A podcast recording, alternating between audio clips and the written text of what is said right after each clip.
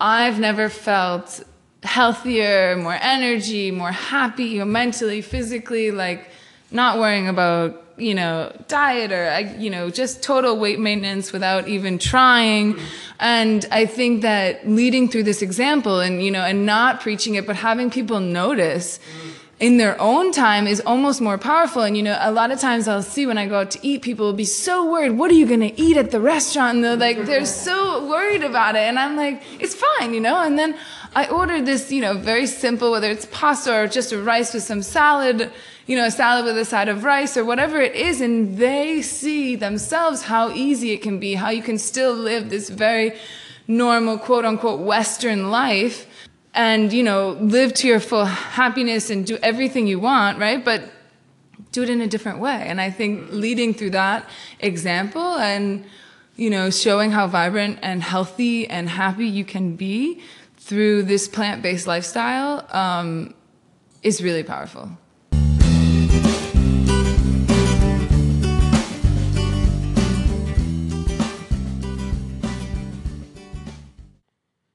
Welcome to the Eat Green, Make Green podcast. I'm your host, Pat McCauley. This podcast is all about celebrating the lives of those who have adopted a plant based or vegan lifestyle and how it has positively impacted their health, relationships, outlook on life, and so much more. For more episodes and information about the benefits of living a plant based or vegan lifestyle, visit eatgreenmakegreen.com. This week's episode of the Eat Green, Make Green podcast is sponsored by Darwin Clothing. Darwin makes men's dress shirts and Henleys. And I'm telling you, when I bought my first Darwin dress shirt, I will not buy any other type of dress shirt. The fit makes me look good, makes me feel good. I can wear it tucked in, it doesn't come untucked. Um, I can wear it untucked. I just love everything about it. They are handmade in Boston's South End with the best high quality fabrics. Um, the shirts literally make six to seven hours to make per shirt. I mean, it's an incredible product. If you care about how you look, which I do, uh, I want to look and feel my best at all times, then you need to check out Darwin Clothing. You can literally go to the website darwinclothing.us and shoot Peter, the owner, a text, and he will take care of you. I mean, there is no other buying experience that comes close to that. Um, they are unbelievably made shirts, and I really recommend that if you wear a suit every day or you are more of a Henley guy, that you go to darwinclothing.us and shoot Peter a message. At the very least, he'll give you more information. Amazing local brand. In this week's episode, I sit down with the marvelous Carly Comins. Carly was a classmate of mine back in high school. At the time, we didn't really know each other, but in recent months, I've been fortunate enough to reconnect as we both share similar views on health and specifically veganism. Carly has spent the past five years or so traveling the world doing various types of research on AIDS in developing countries. She's been everywhere from Africa to Bangladesh to Haiti and other parts of the Caribbean and everywhere in between. I was so excited to ring her brain on what she's seen in developing countries in regard to diet and how it's impacting the health of people in non westernized countries.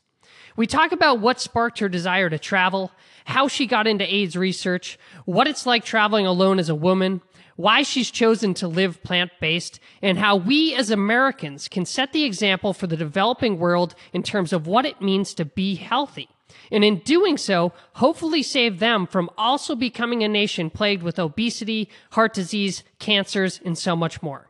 There's so much more we could have talked about in this conversation, so I'm going to have to have Carly back for a second episode in the future. Carly is a true inspiration. She literally is always smiling, she's always happy, and you can't not have fun when you're around her. Her energy is infectious, and I think you're really going to enjoy this conversation. So, without further ado, it's my pleasure to introduce the traveling vegan extraordinaire, my friend Carly Comins.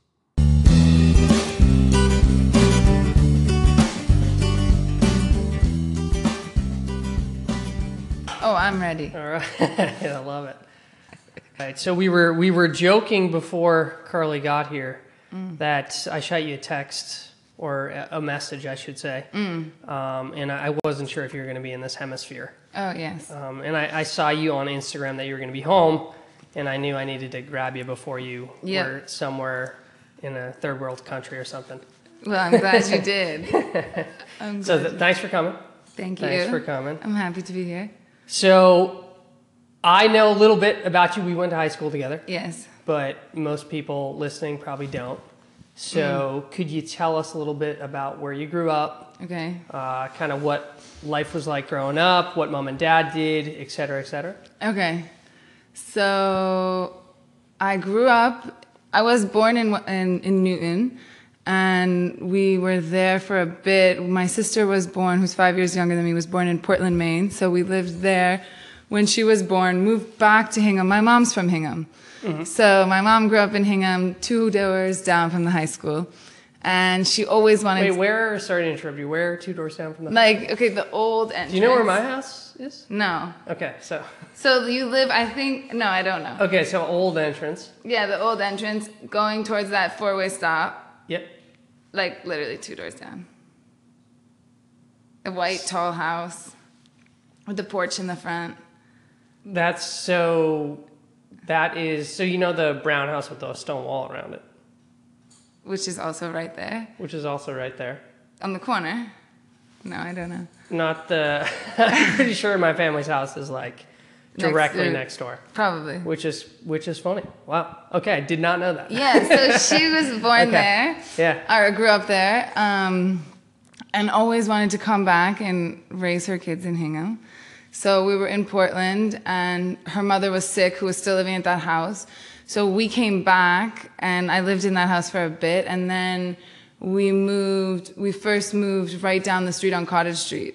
So, uh, so that was the first house in Hingham, and then moved downtown where I, I really grew up.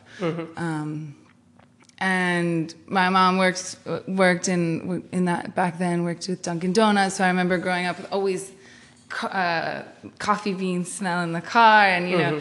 Um, my dad worked in, works in uh, philanthropy and fundraising, and back then was working with Special Olympics. Um, so growing up in Hingham was growing up in Hingham. I mean, it was it was good. I appreciate it much more now, I think, than I did. Um, but it was good. I, but it was, you know, it's for people who don't know. It's like a small bubble, white affluent bubble, right? And I always wanted. I was always interested in like the other, and um, so in 2000 um, 2006, right when we were in high school, um, sophomore year somewhere, I think, uh, I got my first chance to go to Africa. So that's really, for me, that's what sort of sparked me on this like global HIV path was which, what I do now. Um, so yeah, I went to Tanzania with uh, two other Hingham, with Ricky Tantillo, Chris Yeah. Chris Johnson. So we went we um, we went to Tanzania on like a two week mission trip, and for me that was sort of the the spark of of abroad and you know really wanting to get back to Africa and work within Africa, and that sort of I guess has directed course of my life. Yeah. And what what was the mission trip? What was the goal of the mission trip? It was, it was a bit of we bought we brought over a lot of medical supplies. We had fundraised and we, you know, it was a little bit of everything.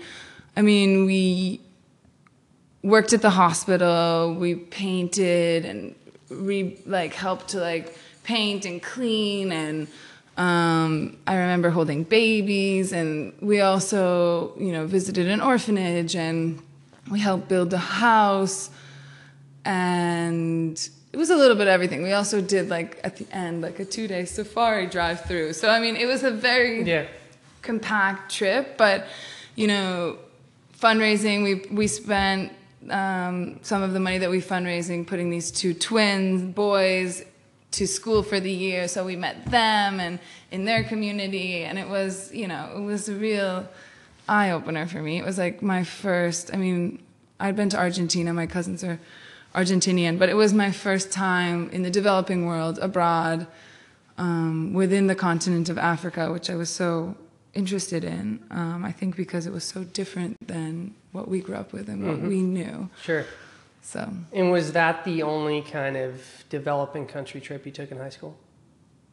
Yes, I were. I did do. Um, I was like big in the in the church. We did some like some summer mission trips, a work camp where we went to West Virginia one summer, and I built you know a wheelchair ramp for this really some really it's a really poor resident. Um, and then we went to an Indian reservation in Canada one year. And then I thought I don't remember where we went the third year. But yeah, so I was always like, I think maybe this was my dad's influence, and I mean, well, both of my parents, but um, but I was always, you know, I always had that drive, and I was always reaching out towards, you know, learning about other people and the way they live, and how I could could help, I guess, to whatever extent I could. Cool, cool. So how do we end up at Penn State?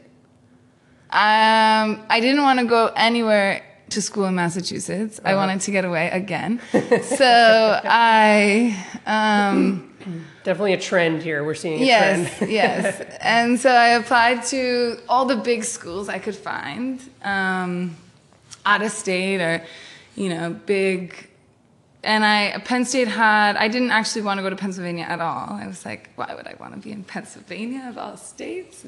No, but now I love Pennsylvania. So, uh, um, but yeah. And then they had a really good program. I wasn't sure at that age if I wanted to go to be a doctor and work in the medical field or if I wanted to become a public health professional and work in the community.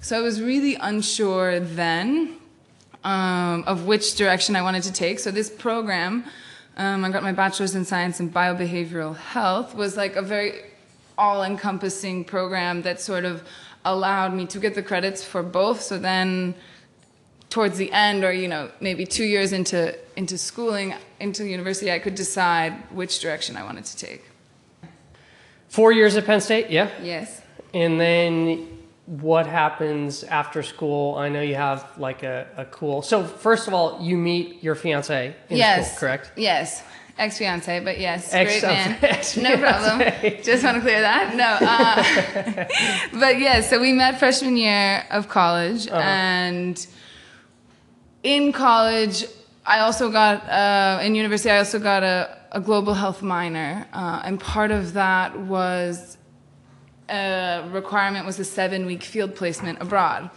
so i also always knew i wanted to study abroad again my, my big target was africa within africa somewhere so we ended up going studying abroad in cape town south africa and so studied for a semester at the University of Cape Town. And while I was there, I completed my global health minor.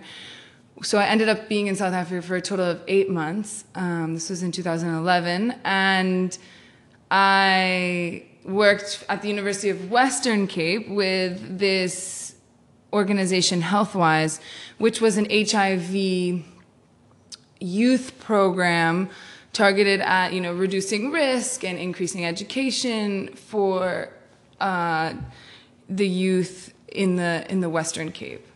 So so yeah, so that was a really great experience. Loved again, loved South Africa, loved Cape Town, um, and then when I graduated Penn State, we I took a job with I came back to Boston, uh, took a job with Harvard Medical School, Department of Population Medicine, as a research assistant. And I mean, it was a great. I mean, Harvard, the school, this this program uh, was you know a great opportunity and a great learning experience. We did, but it wasn't exactly what I wanted to do. It was we were what we were doing is we were working on a basically the FDA said that pharmaceutical companies needed to monitor new medical products, new drugs, new vaccines once they've reached the market. So there's a pretty rigorous, um rigorous system, or let's say trials, or you know research that they do for new drugs, like a new heart disease or blood pressure or whatever it may be drug. before it reaches the market. So the FDA needs to approve that it's safe. Mm-hmm.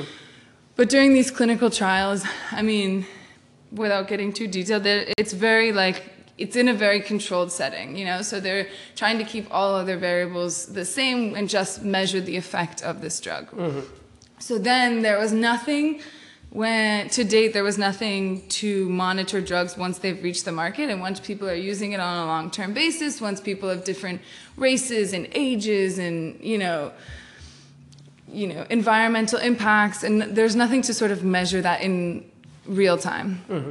And so this is so the fda managed, mandated that this mini sentinel the sentinel initiative was to be established. So we were using claims based data. So we were using health insurance claims data to look back in almost real time the the impact of these drugs based on you know people entering the hospital or heart attacks and then looking back and seeing the drugs that they're taking and you know doing large scale studies so i think it's very important um, important research um, especially with all of the pharmaceutical drugs that are administered today, and we all know that impact. I mean, mm-hmm. very much I'm against that now, but mm-hmm. I was I was uh, I never I wasn't really on board then either. I was you know I I was sitting at a cubicle and.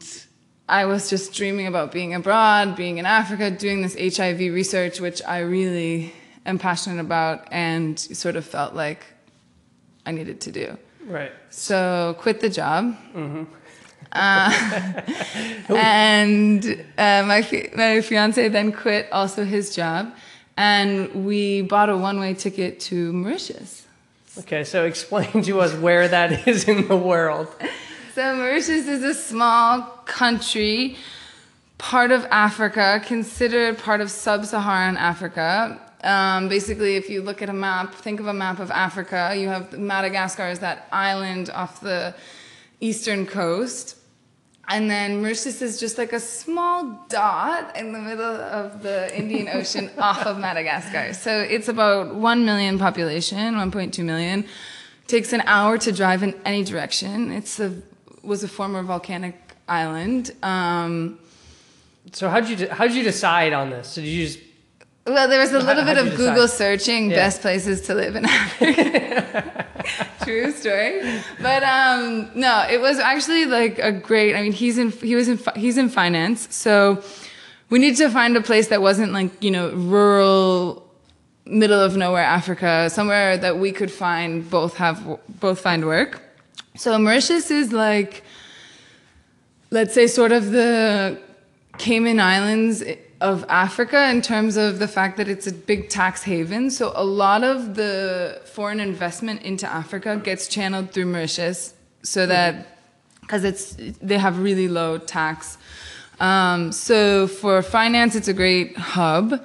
Um, and for me, for HIV, they have, although it's a small population, the prevalence of HIV among key populations. So, I mean, in general, in the world today, with uh, exception to some countries like South Africa that have more of a generalized epidemic. Most of the epidemics in in HIV around the world are considered concentrated, which means they are centered around these key populations: sex workers, female sex workers, uh, men who have sex with men, gay men, um, injecting drug users, and transgendered individuals. So, mm-hmm. in Mauritius, they have a lot. They have about estimated around 10,000 injecting drug users, and the prevalence of HIV is like over 50%, and which is super high. And yeah. then for female sex workers, the prevalence is around 22.2%, I believe. Um, so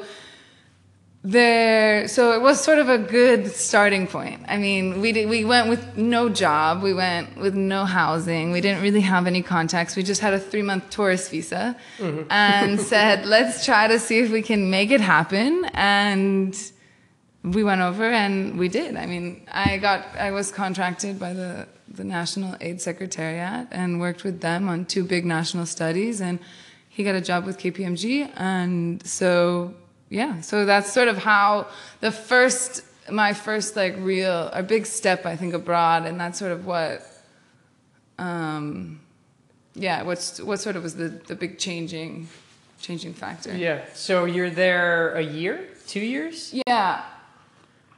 I was there a year. Um, yeah, we had a beautiful property by the beach, um, lots of fruit trees in our yard. We had a couple of banana trees and a couple of coconut trees. And I mean, it was it was it's a tropical country, so it's really fresh fruits and vegetables and delicious and amazing. And then I decided, well, let me just go to the opposite end of the spectrum and go to Bangladesh mm-hmm. and live in a in the city of Dhaka, which has over 16 million people just in the city, um, 200 million in the country. Just a little bit of traffic there. Oh my gosh. uh, so yeah, I went to Bangladesh to get my master's in public health. Okay.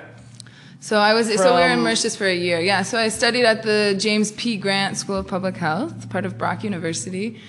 Uh, I had actually heard about this program when I was working at Harvard from a woman, uh, an investigator who has done a bunch of research in the Asian context. So it's a field-based program um, geared towards the developing world, working in the developing world. Um, there was 60 students.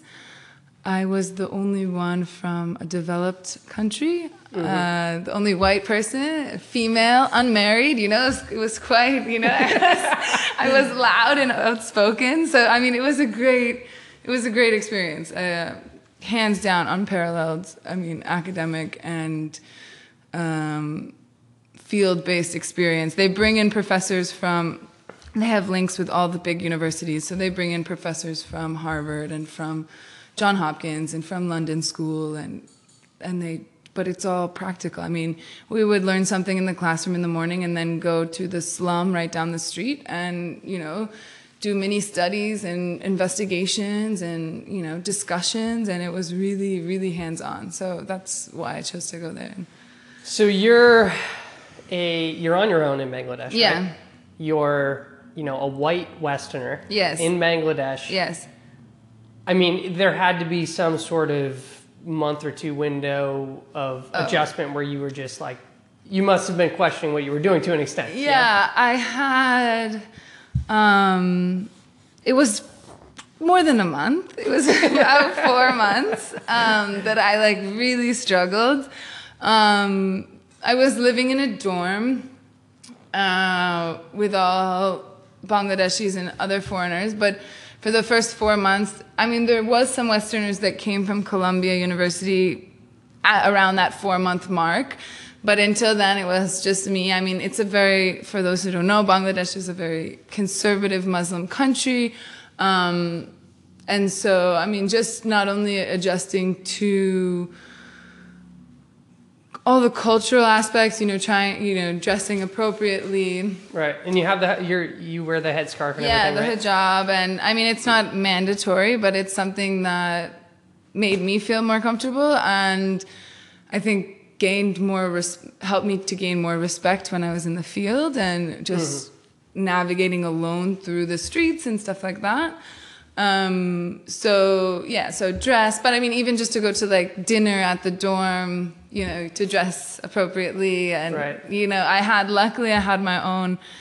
Um, I didn't have to share a room, so I had my own little four walls where I could do my yoga and you know wear shorts and you know, chill out in my own space. Right.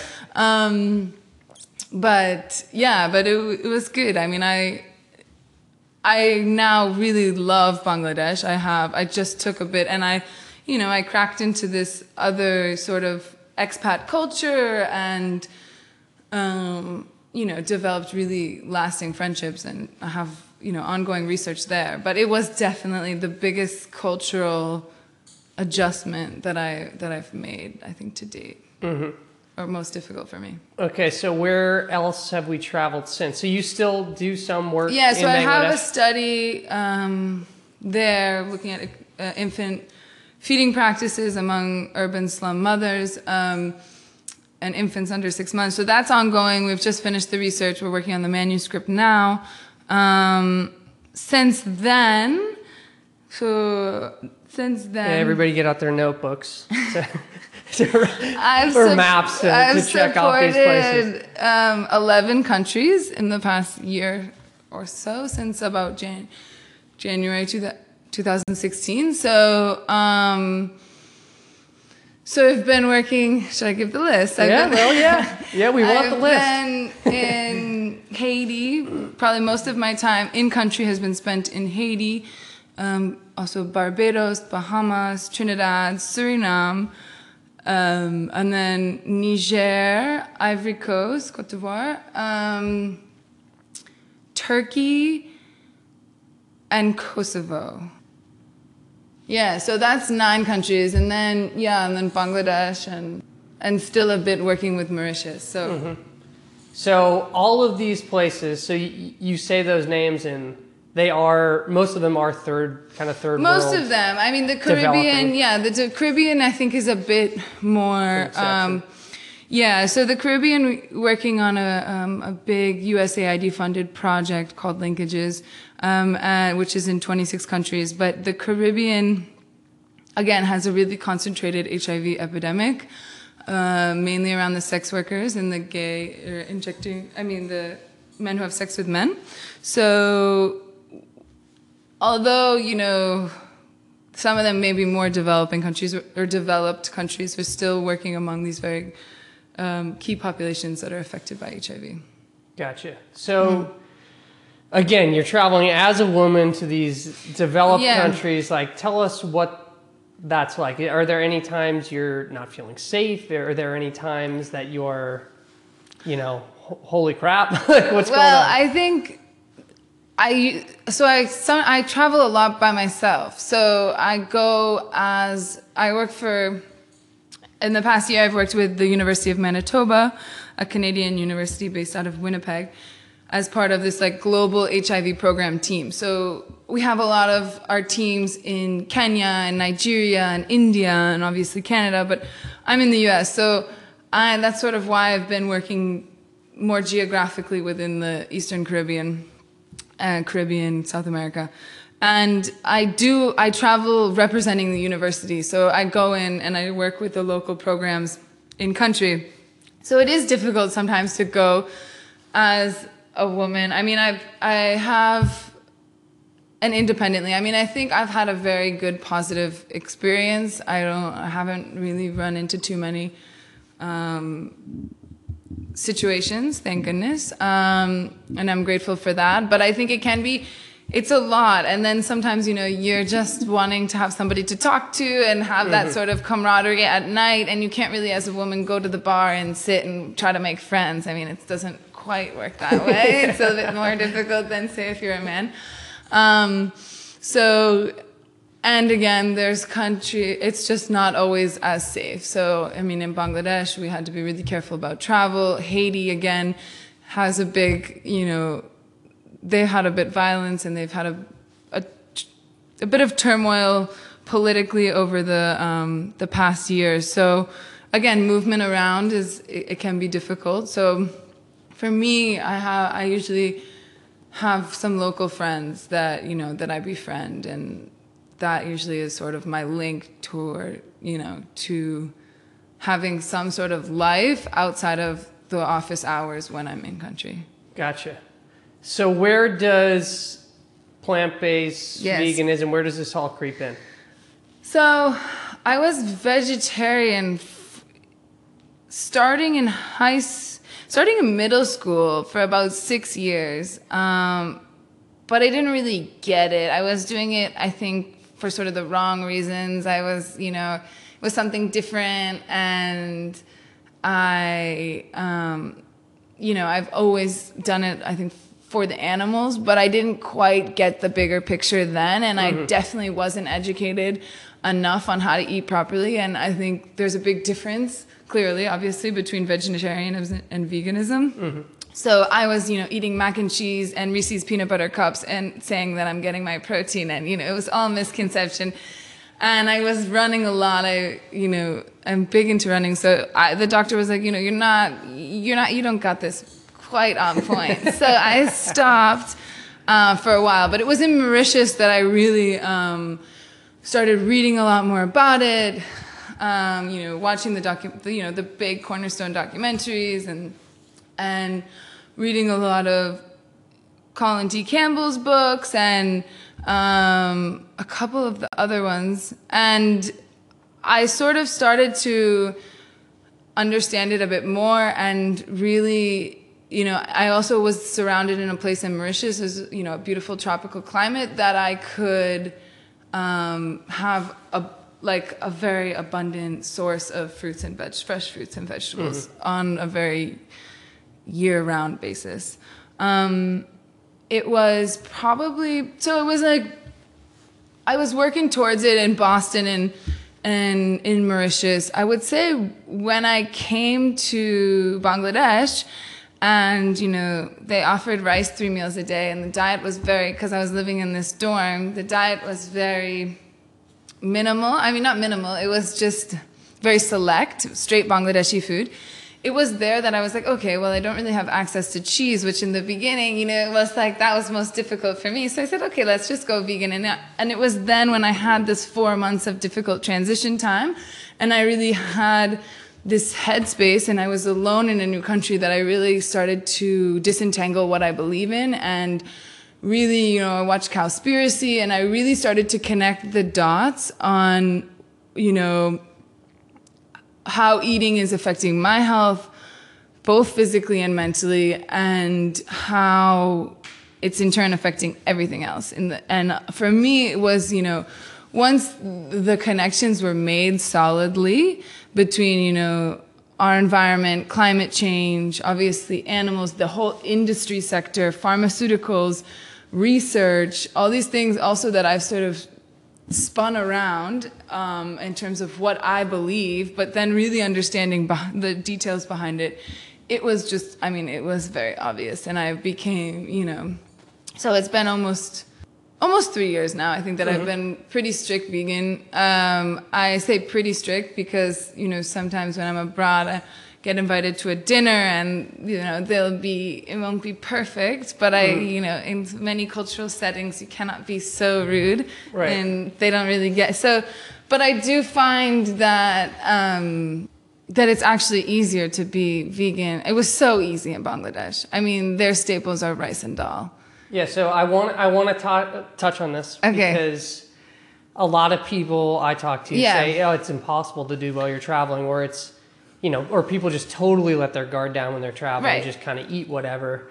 So tell us your experience traveling and is is it difficult to eat plant based while traveling? Well, I think it's like a big misconception. I mean, yeah. I think it's sort of one of the like classic excuses, maybe. I don't know, not to call it excuse, but I think mm, misconception. I think that I mean, my travel has been quite different than going to France and all these beautifully um, developed European countries that you know thrive on their dishes with cheese and you know butter and mm-hmm. you know I'm not I'm not really traveling through there, but in most developing countries, their staple is a starch. Mm-hmm.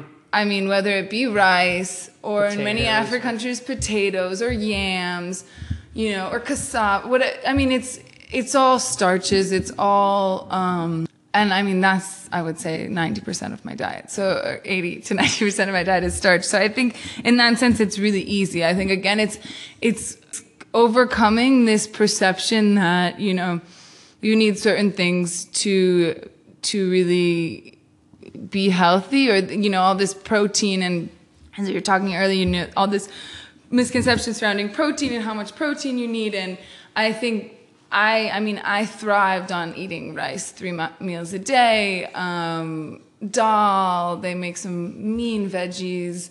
Um, so for me, it was it was really easy, and I think the most difficulty I have is when I go with expat friends to a more expat centric restaurant or you know higher end, you know, restaurant where they're really trying to like do it up with the cheeses and the um, the animal, all the animal based products. That those are the places that I'm struggling more versus or when I come back to the States than when I'm abroad just eating local food. And I've, I mean, I, everybody knows almost Bangladesh is synonymous with cholera and like diarrhea and, you know, sickness. I never once was sick Right. there from eating their local food. Like, mm-hmm. I think that that is a testament to the fact that, you know, a lot of our food poisoning and a lot of this you know, I of course I didn't drink the water, but I think I was never I never had food poisoning when I was there. And I mean I I ate all local food. So I think that, you know, it's a real testament to, you know, the impact of animal-based protein in sickness as well. So that's a perfect segue. Mm. So you are connecting the dots. You're traveling. Yeah. You're you know kind of the the vegan kind of uh, puzzles coming together. Mm. Yeah, exactly. How has it? What have you seen in uh, your work Mm. regarding how food impacts um, not only AIDS but other diseases in developing countries? So I think that I don't want to get you fired. No, I, I'm gonna get fired up. That's what I'm gonna get. Um, I think that. Uh, so, speaking generally, I think uh, anecdotally, there's a lot of. I mean, there's not some quote unquote very scientific research, but anecdotally, there's a lot of stories of people who've had HIV. So, AIDS is just the progression of HIV, right? So, it's just when your HIV is a virus that affects your immune system, and when your white blood cells fall between below a certain level, which means you, you can't fight your infection, just general pneumonia or common infections. Uh, when they fall below this little, certain level, you are classified as having AIDS. So I've seen there's been a lot of stories about people who have AIDS who've gone to a strictly um, raw, vegan, uh, plant-based diet that have shown incredible, incredible results. Um, there was a doctor who died earlier, um, Sabide, I forget his name, who also really preached the um, the benefits of vegan veganism, plant-based diet on HIV. Are we I- talking cure or are we talking kind of just So Not okay, so this is another argument. There is, it's a virus that lives within your body. When you go, so okay, so now the big thing is to get if you're positive and you're taking your drugs regularly. Oh, this is like I'm talking the industry. This is the industry Sure. speaking. If you take your drugs regularly, um, you will reach what they call viral suppression, which means you are. It's sort of what they call prevention through treatment. So you're taking your drugs, your virus in your body is so suppressed that it becomes undetectable. So technically, they say you're always going to have HIV. Once you get the virus, that's something that you'll have for life. But when you reach this undetectable range, the risk of transmission, even through unprotected sex, is like less than 0.1%. I mean, mm-hmm. less than 1%. So, or 2%. It's really minimal. So, this is like, this is sort of where globally they're trying to, you know, to get everybody identified who's positive, to link them to care, to get those who are on care to adhere to their care so that they reach this viral suppression. and how long does that take? I mean, it, it, it depends on the person. It depends a lot on your diet. So you cannot be virally suppressed if you're, I mean, it's really hard. So another big issue is that HIV drugs, these super intense drugs, need to be taken with food. They need to be taken with a well-rounded diet. So for a lot of um, people who are living in disadvantaged situations, it's really hard to get their drugs and to eat a well, you know, take with food constantly when, you know, food scarcity um, is an issue. And when money is an issue to buy the food. And then when you also have, you know, industries or, you know, the general nutrition status quo saying that you need to eat, you need to get your protein from this. And, you know, a lot of families I found in Bangladesh, mothers are told that they, you know, they need to, obviously malnutrition is a big thing in Bangladesh. And, um, and especially in pregnancy, you know, they're really advocating that mothers eat more and they're eating, you know, strong diets, but they really push these animal-based sources. And I think that definitely comes from the West in our standard American diet that people think is so supreme. Um, Right, when we- in the developed world. When we think somebody's malnourished, they need more protein, and that means more meat and dairy. Yeah. And then you see, then you find mothers that are like, I know I need to eat more, but I can't afford eggs. So they're, they're selling their vegetables in their garden so that they can buy some eggs, you know? And in my opinion, that's, you know, I think like I've seen in these countries that they don't have money to buy food, but then there's trees dripping with jackfruit and, you know, there's grasses that you can eat around and plants that are around, but they don't even see that as really like a source of food and nutrients.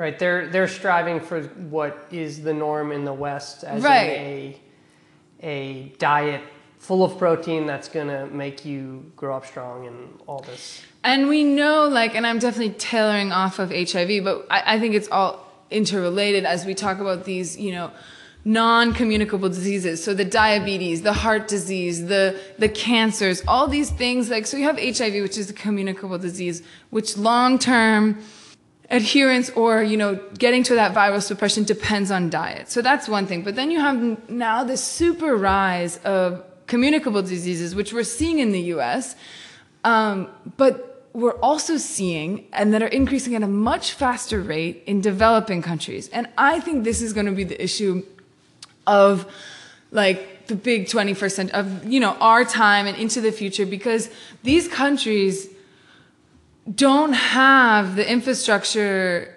or the money or the, to care for these individuals long term who have these diseases. And it's all based on diet. I mean we mm-hmm. know that all of these diet all of these communicable diseases can be cured if not, can be reversed if not cured through you know a plant-based diet. Mm-hmm. But they're not there yet with this whole plant-based they, they've been doing it. They've been eating plant-based for so long. But now as as the economic wealth of everyone is is rising and people have more purchasing power they're spending their money on what they think equals prosperity and equals success. And that's meat and animal-based products and you know super And- dense protein based foods So as they slowly progress as a country and become more westernized, they're having this epidemic now of heart disease, cancer, all these Western diseases, correct? Yeah. Yeah.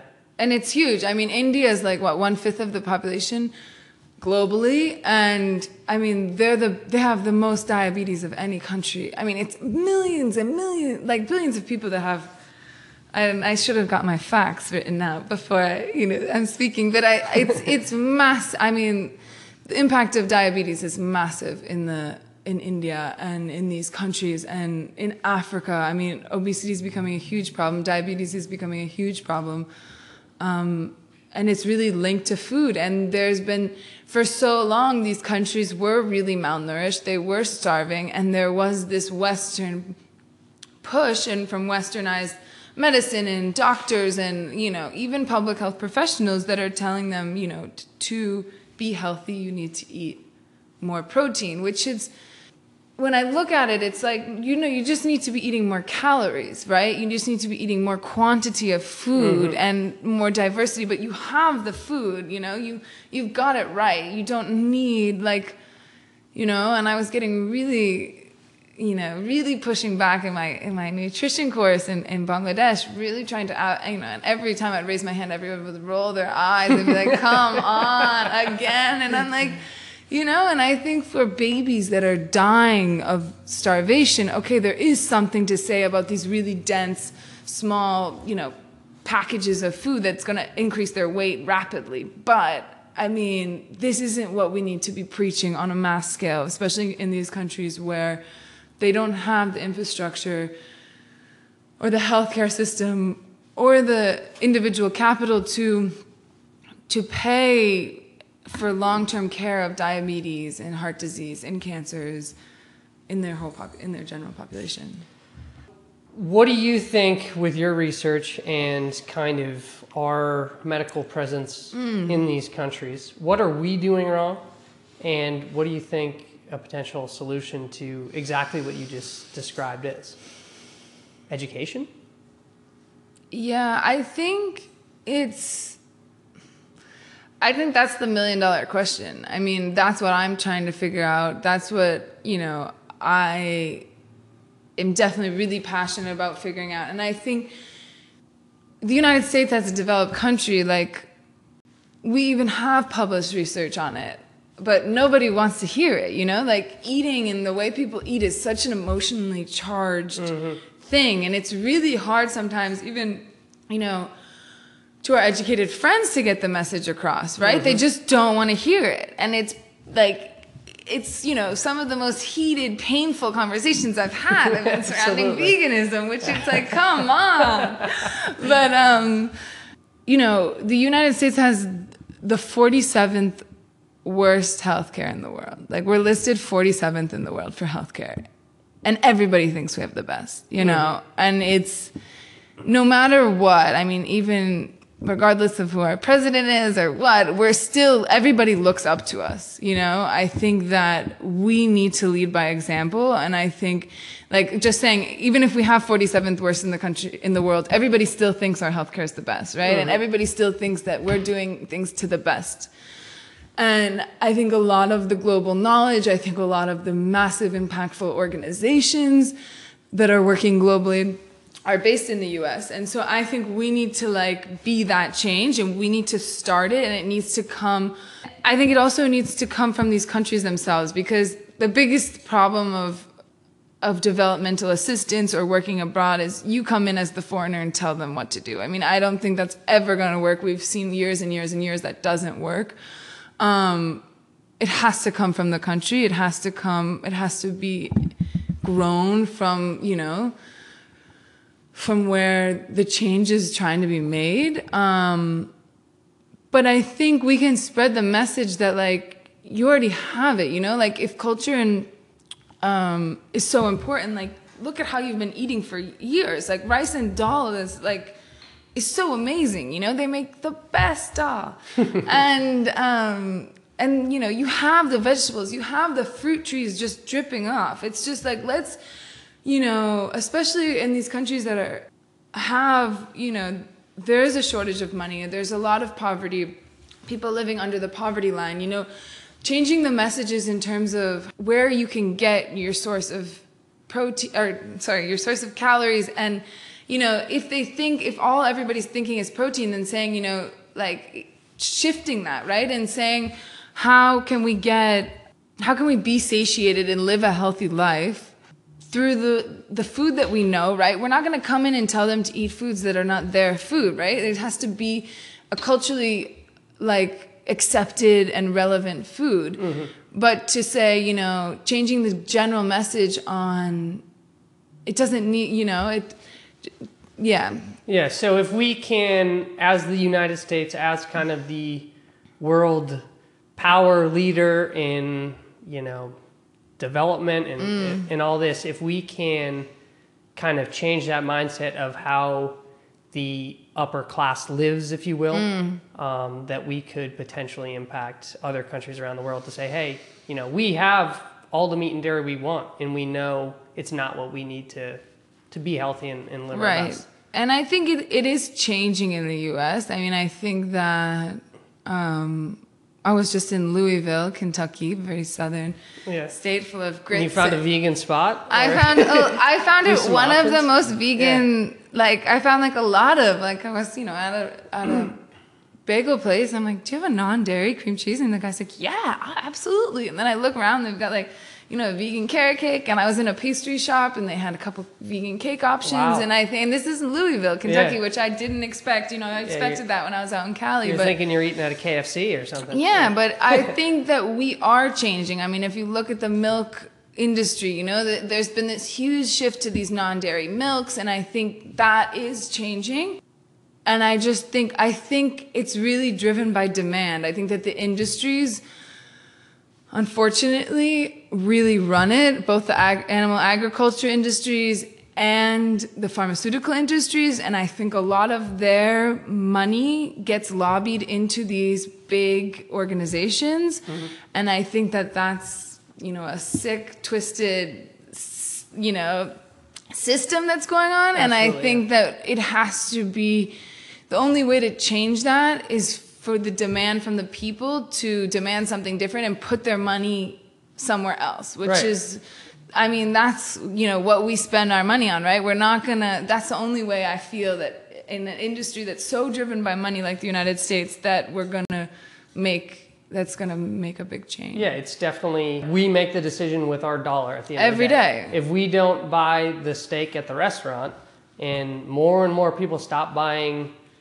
animal products when they're Mm-hmm. eating, you know, they'll stop making it. They'll adjust. They'll start selling tofu, or they'll start. Yeah. They'll adjust. They'll I mean, adjust I to, was- to what the people. So we we really have the power in the in the whole thing, regardless Absolutely. of how entrenched they are in the government, entrenched they are in Right. in big industry, and all this. That's what I'm saying. I mean, I think that we need to make the change. I think, you know, and from there, it'll ripple out. You know, it's not, I don't think it's going to come from the top up. I don't see that. I think it's really got to be this grassroots thing that's going to, that's got to shake the whole way. And I think, you know, then as it gets up to the global scale, um, these big, like, you know, that will impact abroad. But I think, everyone can make can make the change and make the difference. It's it, which is kind of hopeful. Yeah, absolutely. And even when you look at stats of the impact you can have if you cut out like one serving of chicken per Absolutely. week, just if everybody in the U.S. did that, like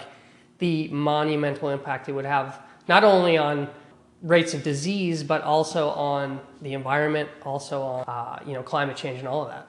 Right, and I think that's you know as we talk about how you know veganism is such a charged, heated subject, especially among those who are very avid or very passionate about their plant-based protein or their plant-based products.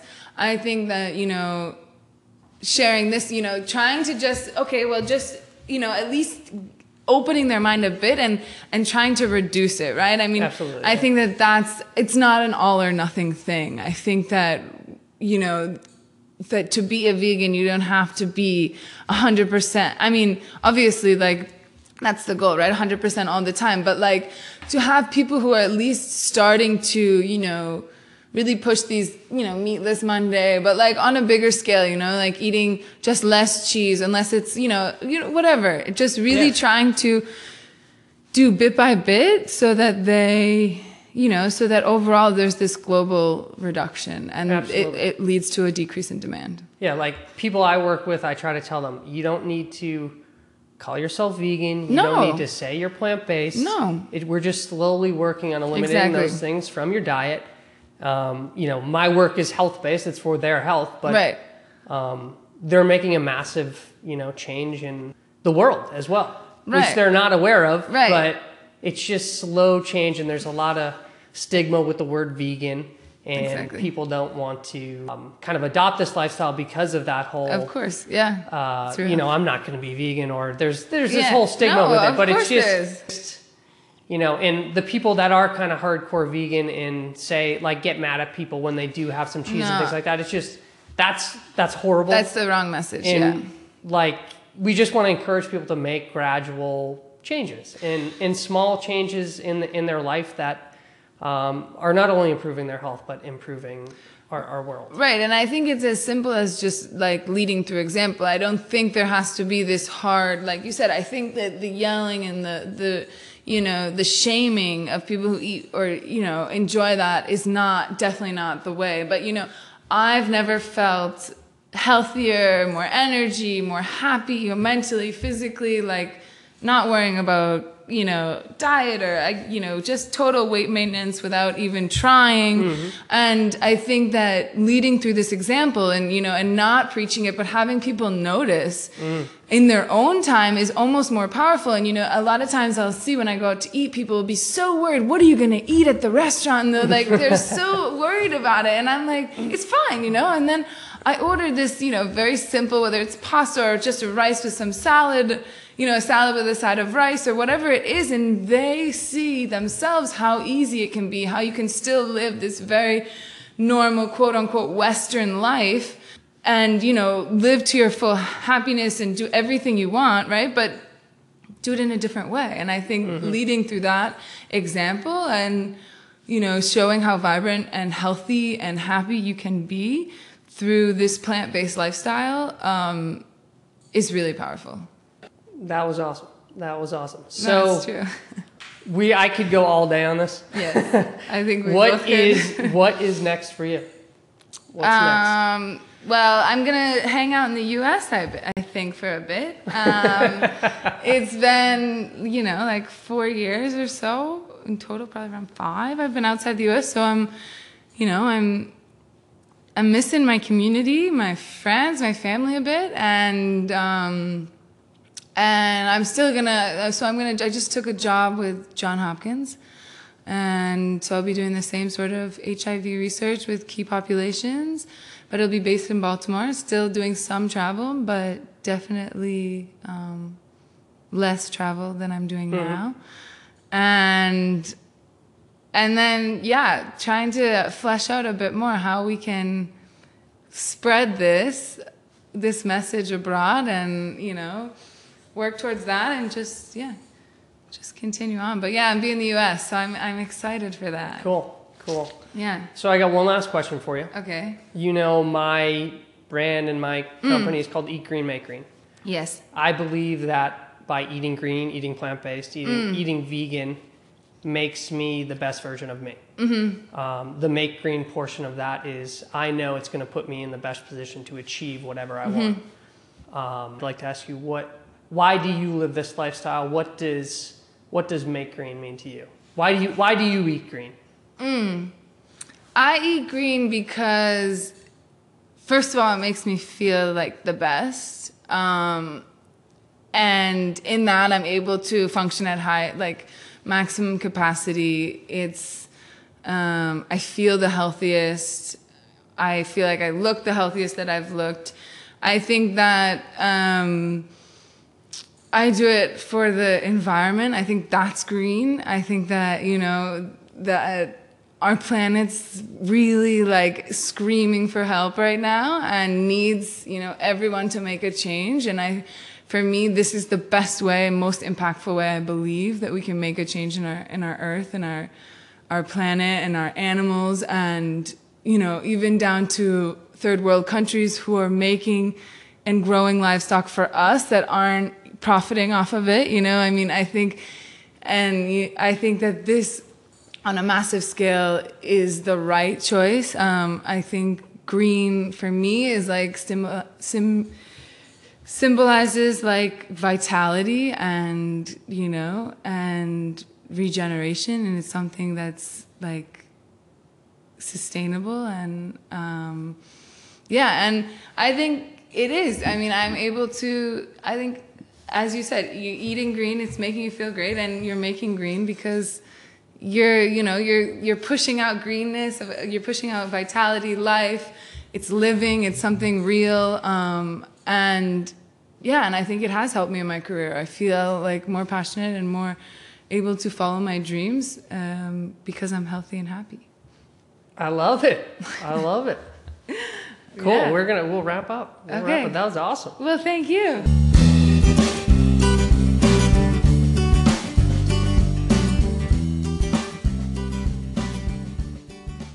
Wow, what an incredible conversation with Carly. I'm definitely going to have to have her back a second time because there's just so much I didn't cover. We hinted quite a bit about the environmental impact of our daily eating decisions, and a lot of you may not know the impact of that. So I'm going to put some links in the show notes of this episode on my website to resources you can check out. I did not know two years ago that meat and dairy production is the single greatest contributor to global warming on Earth. They produce more greenhouse gases than the entire transportation industry combined.